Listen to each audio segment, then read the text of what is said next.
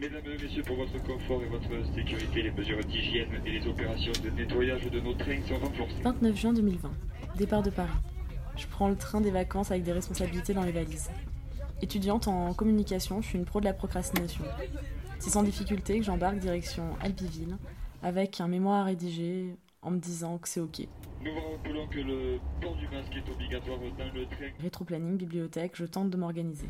Moi, je pense que ça va le faire. C'est sans compter ma détermination sans faille. va, j'ai le temps. Bienvenue ce soir dans le podcast Température ambiante. Bonsoir Alban. Bonsoir dans. Température ambiante. Je me laisse emporter par la légèreté de l'été. Une journée, deux soirées, il n'en fallait pas plus pour me faire dévier. Avec, euh, avec Niska, il est À peine arrivé, je croise un garçon qui attise ma curiosité. Pas un coup de foudre, mais un coup de cœur, je dirais. Attention, canicule. Ça me faisait grave plaisir euh, de te rencontrer parce que. euh, Il fait très chaud.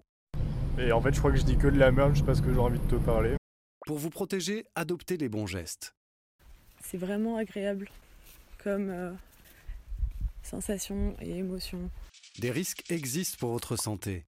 Tu vois euh, la vidéo de la loose de Mardi Noir Propos incohérents. Bah là, je me sens totalement dedans. Alors qu'au départ, c'était trop mignon. Mais vraiment, juste, je suis contente de te rencontrer. Propos incohérents, on est ok. Adopter les bons gestes, c'est mal barré. La température monte, monte, monte et je ne cesse de paniquer. Je laisse l'ombre de la médiathèque pour m'abriter dans les verres de Jacques Prévert. J'ai totalement oublié que j'avais un mémoire à faire et tu es là en face de moi, dans la lumière de l'amour. Et moi, je suis là en face de toi avec la musique du bonheur.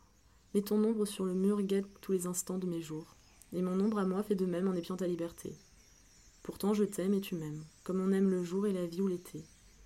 Mais comme les heures qui se suivent et ne sonnent jamais ensemble, je me ramasse sous les cendres du désir et dans les débris du temps. Je t'ai bien lancé, j'en vois tout valser. Le rétro-planning pour des balades, les articles universitaires pour des BD, mes sous-parties pour des danses endiablées. Je me laisse aller et encore à l'heure actuelle, ce podcast n'est pas tellement ma priorité.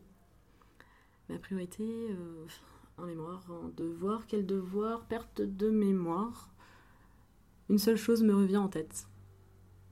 C'est le cancre de Prévert.